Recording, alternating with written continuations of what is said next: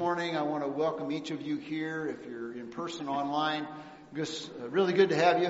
And uh, if you are a guest, uh, there is an extra flap in the bulletin. It's not uh, serrated, so you uh, just ask if you would fill that out. And at the end of the service, there's a box on the welcome table. If you just put that in the box, we'd sure appreciate it. And while you're there, grab a bag that uh, is just our gift for you. So we're just glad that you're worshiping with us this morning. I'd like you to bow with me if you would as we go to the Lord in prayer. Father, we come this morning and uh, this Advent season knowing that we're in a time which we celebrate the, the first coming of Jesus and it's a, a joyous time, a, blessed time, a time of family and friends and uh, just has a lot of uh, sometimes warm memories and thoughts, but for others, Lord, it's a, it's a tough time uh, because it only stirs up painful memories and, and, hardships and difficulties. And whatever it is, Father, that we find either joy or, or, or struggle or challenge, I pray that we would find in you our peace and our comfort. And I pray that as we open up your word this morning, looking not at the first coming of Jesus, but at the second coming of Jesus, we pray that you would open our eyes that we might behold wonderful truths from your law. And I pray, Father, that your word would speak to each of our hearts and that you'd accomplish what you want to do in each of us. For your glory, we pray it. In Christ's name. Amen. Well, I'm not a great historian, but um, I believe it was General Douglas MacArthur in World War II when he was um, on the island of the Philippines in the Southeast Asia. He got routed and sent away and uh, had to had to leave. And after he left, and as he was leaving, he, he made the, the famous statement, I will return. Two years later, uh, I think somewhere around two years later, this picture was taken of General Douglas MacArthur walking back onto the island of the Philippines where he summarily had and his troops defeated, uh, then defeated uh, the Japanese army. And as I was thinking about uh, the text for this morning, I thought about that was MacArthur. He said, I will return. Well, this morning we're talking about a passage of scripture where our Lord Jesus Christ said, I will return. Actually, he didn't say he would return uh, in this passage, but he does return in this passage as we look at it this morning. And, you know, Jesus' prediction that he was going to go to the cross after the kind of extended and terrible conflict, hostile conflict between him and the religious leaders as we've been looking at it in Matthew, beginning with uh, chapter 21 where he entered in Jerusalem through chapter 23. Uh, there was this kind of period of extended hostile conflict between them and then he was predicting that he was going to go to the cross prior to that. It, it becomes a little clear that, yeah, that's actually going to happen. Uh, he's, he's not endearing himself to the, the religious leaders. And so he knows that he's going to leave, and he does leave, but when he leaves, he's not leaving in defeat when he's crucified. It's all part of the plan. It's all part of God's plan to complete God's complete plan of redemption when Jesus comes back.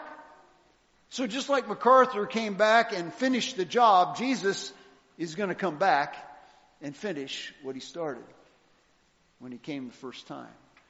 And so this morning, as uh, we get started, I want to kind of rewind because last week we looked at the passage of Matthew 24, 15 through 28, and we, it all, it all centers around this, this horrendously difficult period of scripture known, known as Daniel's 70th week. Alright? And, uh, if you have your bulletin, if you have an, uh, outline of the passage uh, for the sermon, if you turn it over, you're going to see a, a little graphic that I'm going to hopefully will put up here on the screen.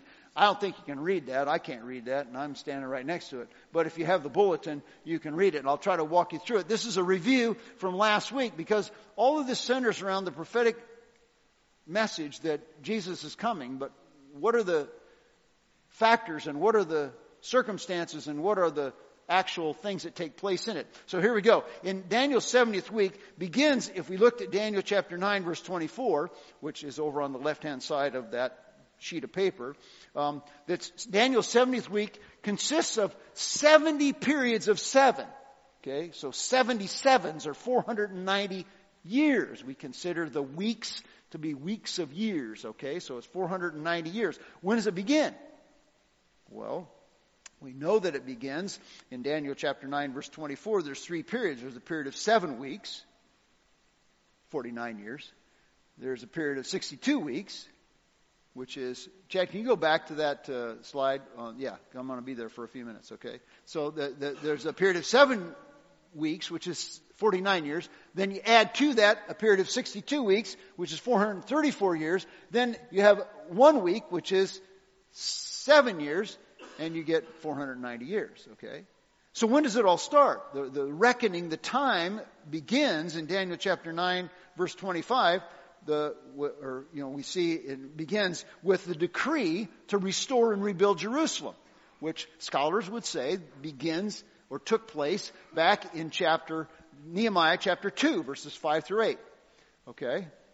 Daniel says, so you're no longer understanding that from the issuing of the decree to restore and rebuild Jerusalem until Messiah the Prince, there will be seven weeks and 62 weeks, 69 weeks, and I will, I'll build it again with streets and moat and all that kind of stuff, okay? So, you've got seven weeks plus 62 weeks, because 483 years. That's the, the time frame. When does it start? It starts for that decree. That decree went out in 445 BC. So 445 BC, 483 years later, as we were reminded by Doug, based on a lunar calendar reckoning, brings us to 32 AD, which is exactly when Jesus came in to Jerusalem. And we have that, and we know that that's what happened, okay? So, that's the 483 years. What's interesting is in Daniel, Daniel doesn't go right from the 69th week into what happens in the 70th week. No, there's something else that takes place. So in Daniel chapter 9, uh, verse 26, uh, we read this. Then, after the 62 weeks, which would include the seven weeks prior to it, okay, the Messiah will be cut off. So, one thing that happens between the 69th week and the 70th week is the crucifixion of Jesus. And then he says, and the people of the prince who is to come will destroy the city and the sanctuary. Jerusalem will be destroyed. So those two things take place between the 69th week and the 70th week. And we see in history that in 70 AD, Jerusalem was ransacked and, it took, and, that, and that took place. So the length of the time between the 69th week and the 70th week is really indeterminate. We don't know how long it is. It's what the scriptures talks about as the, as the church age. It's a time of the church.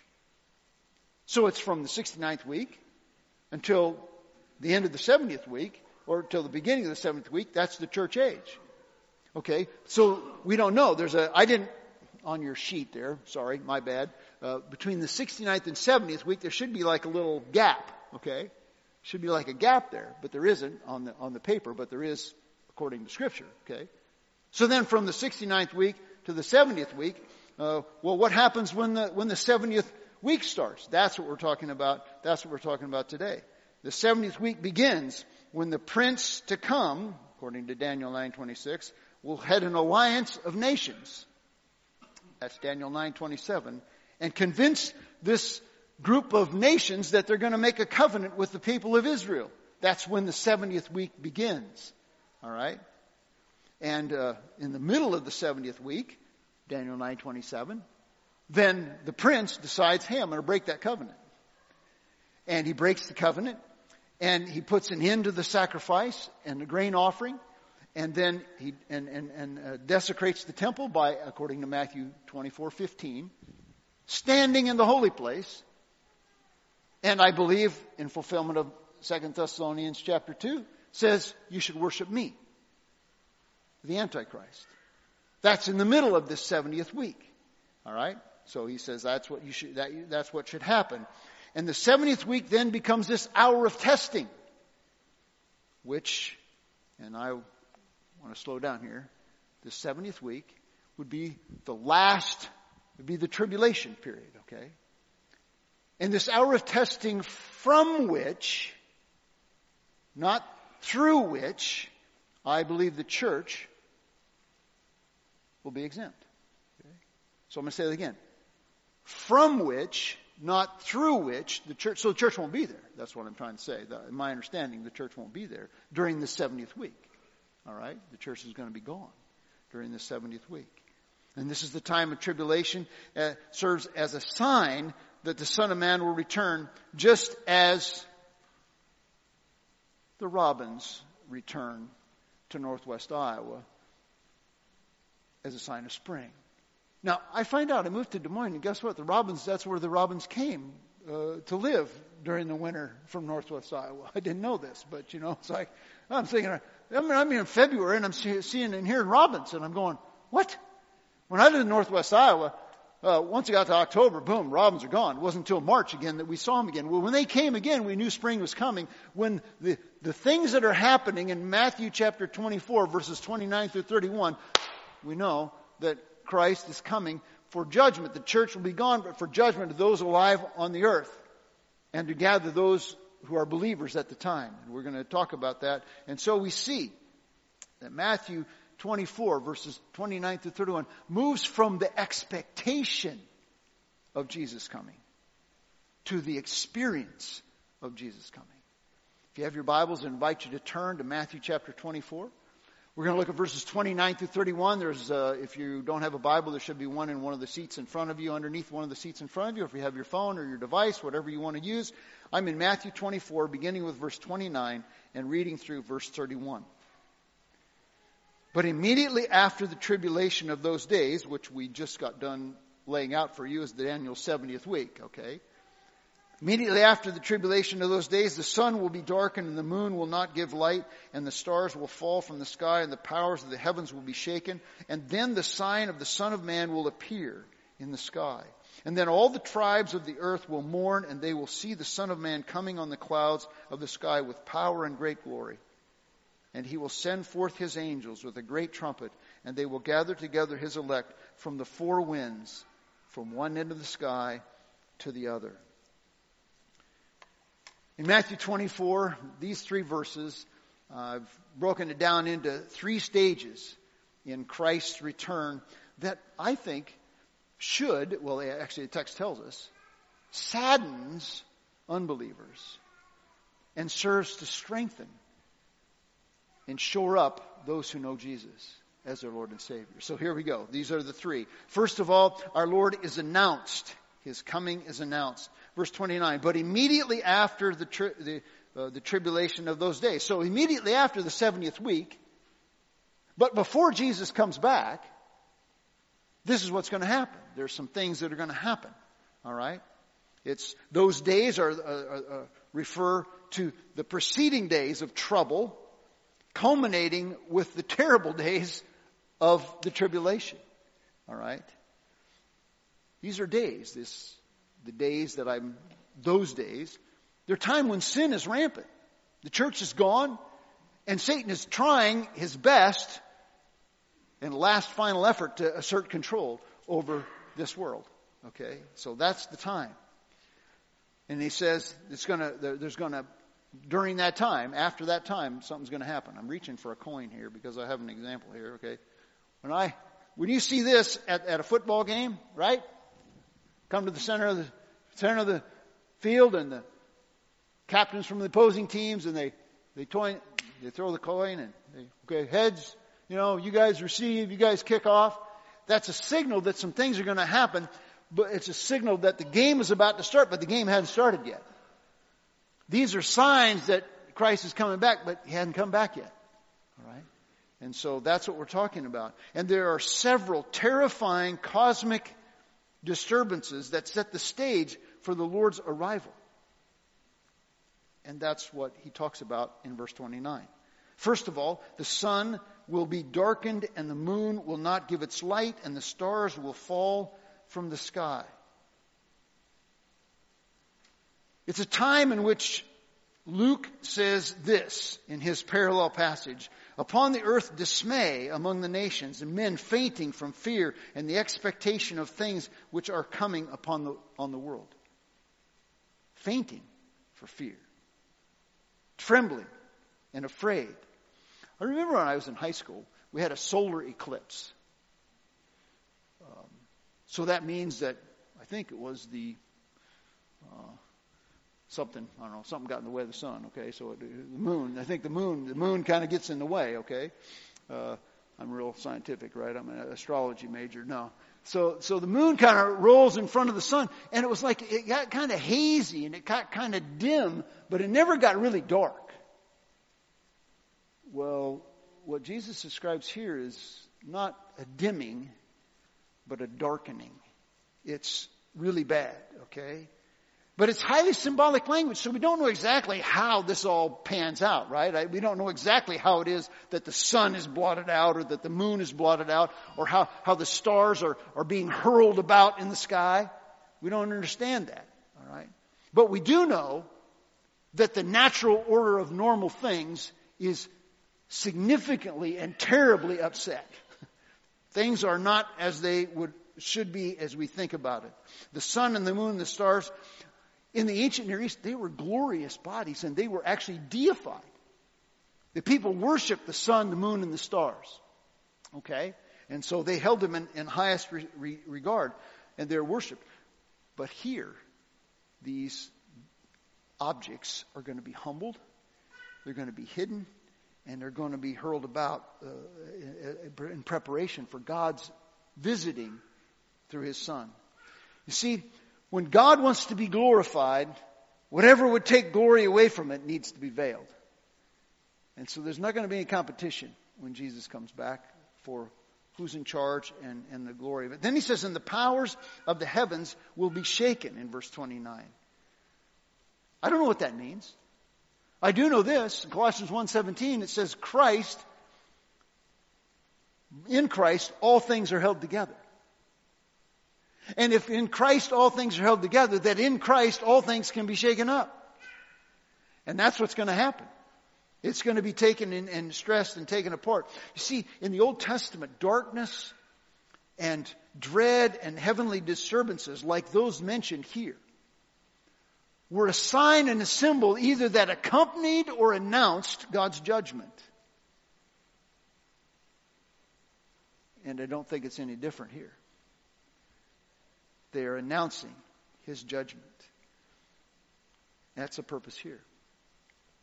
Now, I didn't know my dad was going to be here this morning, but uh, I'm going to share this anyway because this is an illustration of the fact that uh, the dread of judgment. Uh, when I was a kid, uh, I have two sisters, and we used to drive along in the in the car, and like normal children, we weren't always the most well behaved. Okay, uh, we would kind of nitpick and you crossed my line of space, you know, you invaded my private space and you shouldn't do that or you took my, you're blocking my view, you took my crayons, you took my toys, whatever. And we knew that if my father ever pulled the car off the road, imminent danger was upon us.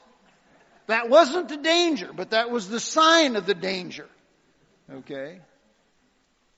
Because he wouldn't stop without punishment being meted out. When the stars and the, when the stars are hurled about the sky and the sun and the moon are darkened, it is God pulling the car over because judgment is about to come. This is the picture. And see, what's interesting is if you look at the Old Testament in Isaiah chapter 13, verses 6 through 12, the prophet spoke immediately of, of Babylon's destruction, but ultimately of God's judgment that's, I think, being described here. Now look at uh, Isaiah chapter 13. For the stars of the heavens and the constellations will not flash their light. The sun will be dark when it rises and the moon will not shed its light. So I will punish the world for its evil and the wicked for their wrongdoing. And I also will put an end to the audacity of the proud and humiliate the arrogance of the tyrants. This is God's prophecy against Babylon. But I don't think it's confined to the Babylon, the great uh, of history. It's to the world as it's projected and fulfilled ultimately in the, in the Lord's return. Similarly, Joel reveals the day of the Lord is inaugurated in God's judgment upon Babylon, but it's culminated in the return of Christ to bring judgment. And you can go to that Joel passage. Uh, you got it? Okay. Well, it was up on the back. Before them, the earth quakes and the heavens tremble, the sun and the moon become dark, and the stars lose their brightness. And tear your heart and not merely your garments, and now return to the Lord uh, your God, for he is gracious and compassionate, slow to anger and abounding in loving kindness. So God is giving them an opportunity to repent, but here we have it. And Jesus' teaching about the, the end is prefigured in these prophetic announcements to these nations, but it is ultimately fulfilled in Christ's coming, at, at Christ's second coming. And so Jesus draws his lesson that he's teaching here from Isaiah and from Joel and from Amos and from other passages. I could uh, take you to them. We're not going to do that right now. But the presence of shadow and shaking and of dread and darkness, all that kind of stuff, it reveals Christ's character. He's holy. He's just. He's authoritative. And he will come in judgment. I remember sitting in my office uh, several years ago, and actually, reoccurring thing happened here just a couple years ago when I was living here in, in Urbandale. And I was sitting in my office, and it was like 10 o'clock in the morning. And the clouds rolled in, and it was so dark out that the street lights came on, and our security lights came on at the church. And the, there was lightning, and there was thunder, and guess what all that did? It just alerted me that there's a severe storm coming. Now, fast forward into whatever time frame God has, and there is complete darkness. And the sun and the moon do not cast their lights, and stars are being hurled like meteors around the, the earth. And it's like, uh, this is a kind of a harbinger of something bad is going to happen. You know, it's kind of, it doesn't take uh, too much to figure out that this is not good. With the church gone, most of humanity will be living in rebellion against God during this 70th week and deserving terrifying judgment. And this is exactly what Jesus has said was going to happen back in Matthew 13. I want you to look at this passage in Matthew 13, verses 40 through 42, or 41 and 42. The Son of Man will send forth his angels, which we're going to see uh, in the next couple verses that God sends forth his angels, verse 31. And they will gather out of his kingdom the stumbling blocks and those who commit lawlessness, and they will throw them into the furnace of fire. In that place there would be weeping and gnashing of teeth. What I'm saying is, I believe that the second coming of Jesus will not just gather the elect, but it will bring judgment upon the wicked. And it's being described here. So I would say this morning, don't be deceived. The king is coming. He's coming. Don't be deceived. Let that fact compel us, if we don't know Jesus, to repent and, and trust in Christ and his death alone as the payment for our sins. And don't let those of us who know Jesus become complacent. Say, yeah, well, you just said I'm not going to be around for that, so I don't need to worry about that. But other people will be, so we need to be concerned about them. And we also need to be encouraged to press ahead in our faith until the Lord takes us home. Or if I'm wrong, we'll be, some of us might be around. There's a second stage that he reveals here.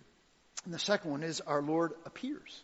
Okay? It's not just announced, but in verse 30, the Lord appears. Three distinguishing marks of the Lord's appearance. First of all, the sign of the Son of Man. Notice it says in verse 30, and then what? After the skies darkened, sun, moon, and after the stars are being hurled about, then the sign of the Son of Man. Now go back in your verse, if you're looking at your Bible, read verse 3 of chapter 24. What's the question the disciples ask? And as he was sitting on the Mount of Olives, the disciples came to him privately saying, Tell us, when will these things and what will be the sign of your coming and of the end of the age? And what does he do? He gives them a bunch of signs until we get to verse 30. And what's he say in verse 30? The sign. This will be the sign. And I believe the sign is the coming. It's not some other similarly laid out spectacular thing. It is Him returning. That's the sign. So he doesn't really answer it the way they wanted him to, but the sign does not refer to a preliminary sign, but the sign is the Son of Man coming. Remember that title, Son of Man? It's a title, communicates Jesus' deity and his authority. And it's drawn from the title given to the Son of Man in Daniel chapter 7, verses 13 and 14. And so this is the one with divine authority and the deity of God, Christ, who will come in, in authority. And there's certainty here. Notice the text says, and then the sign of the Son of Man will appear in the sky.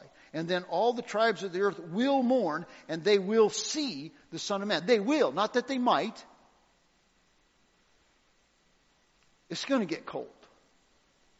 Okay? We live in Iowa. It's December. Yeah, I know you're saying, yeah, well, man, 60, 65 or 70 on Wednesday. Yes. Uh, that's one day. I always tell people that's why we have average temperatures in Iowa, right? Well, the average daily temperature in, in, in December in Iowa is probably 45 degrees. Uh, that's not 70. No. So if you have 70, uh, you figure your averages, that means we're going to have something in the 20s or the 30s. And then the average daily, t- so we have, it's going to get cold. That's a promise. And you know it's coming. Jesus says, they will see the Son of Man appearing in the sky. It's not a probability, it is a prophetic reality that we can't get away from. You, it's a promise that we can bank on. And so is the promise of Christ. So that's the sight. Then there's the sorrow. And this is a fascinating passage. You come in there and you, er, verse, phrase in the verse. And then the sign of the Son of Man will appear in the sky. And then all the tribes of the earth will mourn. I read it, I go, wait a second, Jesus came back, so what's everybody whining about? What's the problem? Well, in response, all the tribes will mourn. It echoes the prophecy of Zechariah. In Zechariah chapter 12, verses 10 and 11, uh, the, the Jews who were alive in Zechariah's days were mourning because of their sin and they were sorrowful and in repentance of how they had uh, treated and rejected God, and God was judging them for it. But the, the mourning of the all nations in Matthew 24, 30 isn't about repentance and sorrow. It's about realization that they had rejected God and His Messiah, and now imminent judgment is coming. When all the tribes of the earth see the Son of Man coming on the clouds with power and great glory, they're going to go, Whoops. Uh, we really blew it because we rejected and we resisted and we rebelled against the King of Kings and the Lord of Lords. We've been living in rebellion. And they're going to mourn their tragic and their certain end. And John says the same thing in Revelation chapter 1, verse 7. Behold, he is coming with clouds, and every eye will see him, and even those who pierced him, and all the tribes of the earth will mourn over him. Yeah. He will come on the clouds with power and great glory. This is uh, drawing imagery from Jeremiah chapter 4, verse 13, and, and again, Daniel chapter 7, verse, verse 13. And his coming will convey uh, on the clouds. So if he comes on the clouds, the coming on the clouds is an association. That's the presence of God. And we've seen it, Matthew chapter 7, verse 5 with the, the presence of God at the Mount of Transfiguration. We saw it back in Exodus when he was leading the people, children of Israel out of the land of Egypt in a pillar of cloud by fire. When Moses went to visit the tabernacle, it was the, God appeared to him in a cloud. All in Psalm 104 and other passages all throughout Scripture, it conveys the presence of God. But when he's coming on the clouds, it conveys not only his presence, but his transcendence and his omnipotence and his holy authority. So here is the king returning on the clouds. He's controlling everything.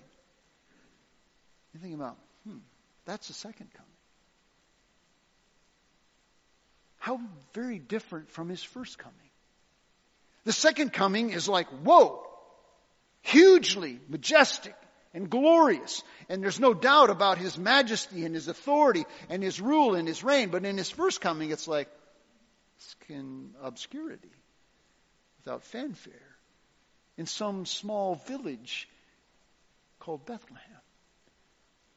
And so his first coming was set to bring salvation to men. His second coming is to bring judgment and a gathering of, of his people together.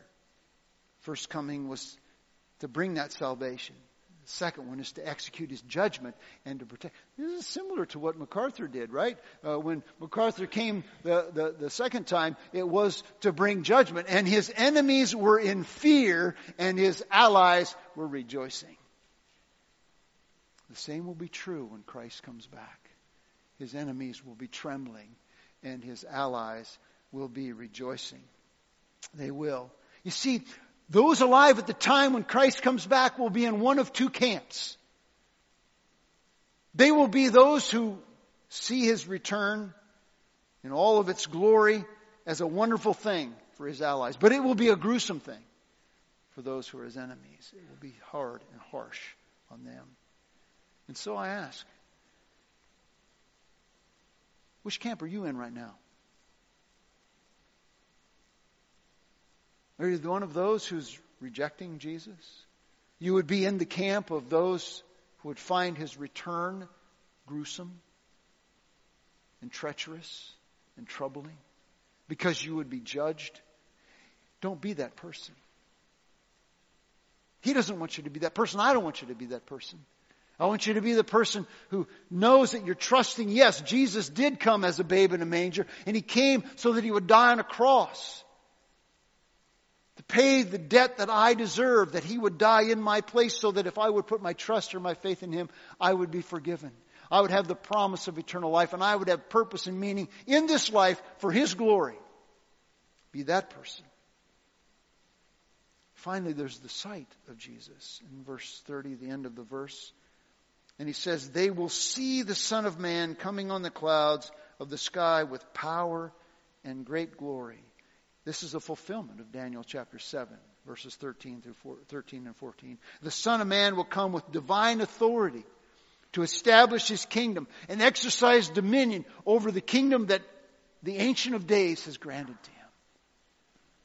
He's taken it back. And for the righteous, those alive at the time, the righteous, his return, and even those who have been taken in, uh, away with the Lord and come back with him when he comes, it will be a time for no more sorrow, no more strife, no more sadness, no more injustice. He will right the wrongs, and Christ will protect and redeem the elect. He will rule over Satan. He will restore the earth. And finally, he will reign in his kingdom. Jesus will return in the same way that he ascended. In Acts chapter 1, he ascended on the clouds. In Matthew chapter 24, he descends on the clouds. He's coming back in the same way. Um, you've seen UFOs, right? People are intrigued by these unidentified flying objects. There's a new name for them now, right? What? Uh, there's some name because the, the military came out and said, yeah, they exist. So, well, people said, well, I, there's a lot of stuff in the air that I can't identify, so we're intrigued by it, right? So we, we want to see what it is. We want to know what it is. We're intrigued. But when the Son of Man comes back, no UFO there, folks. It'll be clearly seen and identified. we will identify and we know that he is, he is the one who's there. And all power and his glory will be unveiled, not be hidden. Sad thing is, not everybody will honor him as the king. And so I come back and I say, the king's allies, they're going to be vindicated, but the king's enemies, they will be destroyed. And in my heart of hearts, I don't want you to be one of those people. I, I don't know if you saw this video clip of this young girl whose father was murdered, a police officer in Houston. And she's standing at her father's funeral weeping and saying, I want to meet the person who took my father's life. Not so I can scream at him, not so I can berate him, not so I can yell at him, but so that I can tell him about Jesus. Because she doesn't want that man to spend eternity apart from Christ. And Jesus' second coming is the reality, the wake up call. He's coming and he will judge the world. And we see the Lord's announced, we see him appearing, and then we see finally our Lord acts in verse 31. His sending forth, it says that he will send forth his angels, is another testament to his authority. Who's doing the sending? The Son sends his angels. the deity of Jesus. He is God. And then there's the sound of a great trumpet, which often signals, hey, there's an end time event taking place here, or a big time event. We see this in 1 Corinthians chapter 15. Uh, trump will sound and the dead in Christ will rise. We see it in 1 Thessalonians chapter 4 verse 16. We see it here. Something big. But here, as in Isaiah 27 verse 13, it serves to call together a convocation. So the purpose of the trumpet, call together a convocation of his elect, but commensurate and, and coinciding with it is the judgment of the wicked. I read to you the Matthew 13 passage. And I said, his angels. So his angels come. And his angels come and they bring judgment. But his angels also come after the judgment, once the judgment has the wicked have been sorted out, and this is in Matthew chapter 25 as well. We'll get to it. The, the sheep and the goats. Once they're separated, those who are destined for destruction, and those who are destined for life, then once that judgment is meted out, whoa, he gathers the elect. They're sorted out, the angels gather the elect whom he has preserved through this horrible time the 70th week. He's preserved them. He'll gather them together. These are the people hiding in the caves. These are the 144,000 who are, are believers, uh, believing Jews. These are the converts from those 144,000 believing Jews. These are people who come to Christ through some other means during this awful time. He'll gather them together and take them right into his kingdom. Another reason I believe we won't be here because these people will be believers that were ushered into his eternal kingdom. If everybody was caught up at the end and brought back, there would be no believers in the kingdom. It would be glorified people. There's no non glorified people in the kingdom if we're all taken up and come back at the same time. If it's all at the end. And so he says, this is it. He's going to do this and they're be gathered from the four winds. That just means from everywhere on earth. Okay? From the four winds, from the compass, you know, the east, west, north, northwest, east, and south, all that way. And they're gathered together and brought before Christ. I don't know if you've ever driven in the country in, in the fall of the year and seen like hordes of geese uh, in the fields. But I've seen that before. You know, they're just, I mean, hundreds and hundreds of them all in this field. They're gathering before they head south. Here, he depicts a gathering, uh, not for migration, but for victory and, and entrance into the kingdom. MacArthur's promise was this I will return. Now, what, what, what would be the usefulness of that promise as you're leaving the Philippines in World War II? Well, first of all, I think that promise would, would solidify, strengthen, steel the faith of those who are remaining that, hey, we can press on in light of the fact that he's gonna, he's gonna come back, okay? Fight the battle against the tyranny. Secondly, it would stir in their hearts, oh, I hope he comes. I'm, I'm waiting for this to happen. It would also provide uh, uh, it stimulated support for others. They, they rallied support for the troops to come back and, and make it happen. And then finally, it'd be like kind of scary for the people who are your enemies, right? He says he's coming back, so we don't know. Uh, we're kind of looking over our shoulder to wait till it, it happens. The same thing is true when Jesus says, I will return. Those who are alive now, even now, we can be faithful to press ahead in our in the, in the difficulties and the hardships of life. Even if we're not going to be there in that 70th week, we can press ahead now because He's going to come back and take us to be with Him, caught up to be with Him in the, in the air. So we can endure now because it's going to be better. And if I'm wrong and we all end up going through it uh, alive, then hey, it's still going to be good because he's coming back. We can be strong in what we're doing. We can be stimulated to share the gospel because we don't want other people to go through the horror and the judgment. Like, yeah, we want him to come back because when Jesus comes back, then the kingdom starts. And all that this world, the aches and pains and hardships and difficulties of this world, will fully and finally be done. yes, come, Lord Jesus, come quickly. And it gives us motivation to share the gospel, and it should be stir fear in the lives of those who are living in rebellion against God. Because God's not messing around. He's going to bring judgment. You know? When I was a young boy, uh, I went to, I think I've told you, I went to Camp Mitigwa, Boy Scout camp.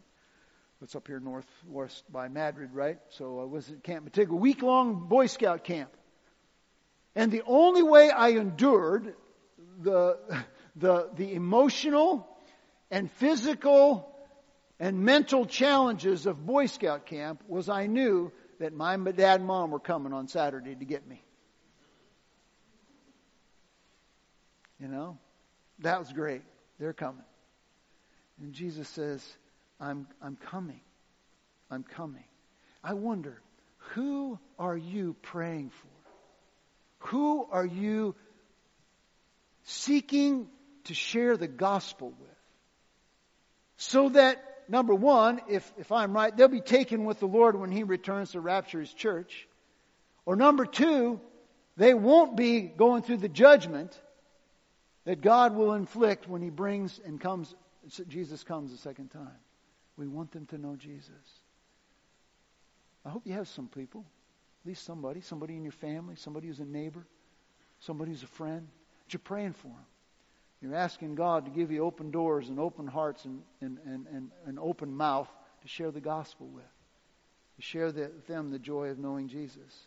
And if you're here listening or you're here this morning and you don't know Jesus as your Savior, I hope and I pray that the reality of Jesus' return does strike terror in your heart. Not just so you can, oh, well, I need a, a life insurance to get my ticket to heaven and then I'm good. No, but so you realize it's true and that you are a sinner and you need salvation. You need to know that God loves you and He has a plan for your life to make a difference and He wants you to spend eternity with Him. And you know, the thing is, when Christ came the first time, He accomplished redemption. Not as a babe in a manger, but as a man on the cross.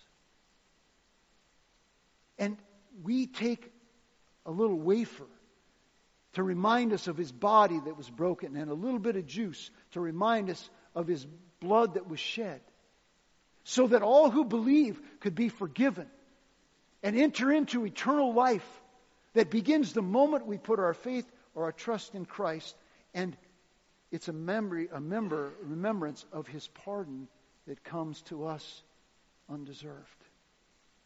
So that there is sober reflection in the taking of these elements. I don't deserve. And can it be that I should gain an entrance in the Savior's blood? Died he for me who caused his pain. And it's a time of joyful celebration because those who trust Jesus are his children. And he loves us. And he's rescued and will redeem us. And he's rescued us from judgment that leads to condemnation. His second coming takes the cross and completes the work fully and finally, ushering us into a kingdom for eternity. Let's pray. Father, as we uh, take a moment or two to reflect on our lives, to confess our sin and get our hearts right with you in preparation of taking this little wafer and the juice, I pray that the promise of the Son's coming, the King's coming, would steel our faith if we know Jesus. Keep us strong and courageous in the midst of a battle that seems to be one that we're losing as believers. I pray that it would stir within us a desire for the return of Christ to rapture his church and at the end of the age to gather his elect and usher them into the kingdom. I pray that it would stimulate us to share the gospel. And I ask that you would strike terror in the hearts of those who don't know Jesus so that they might be broken and come to repentance and faith.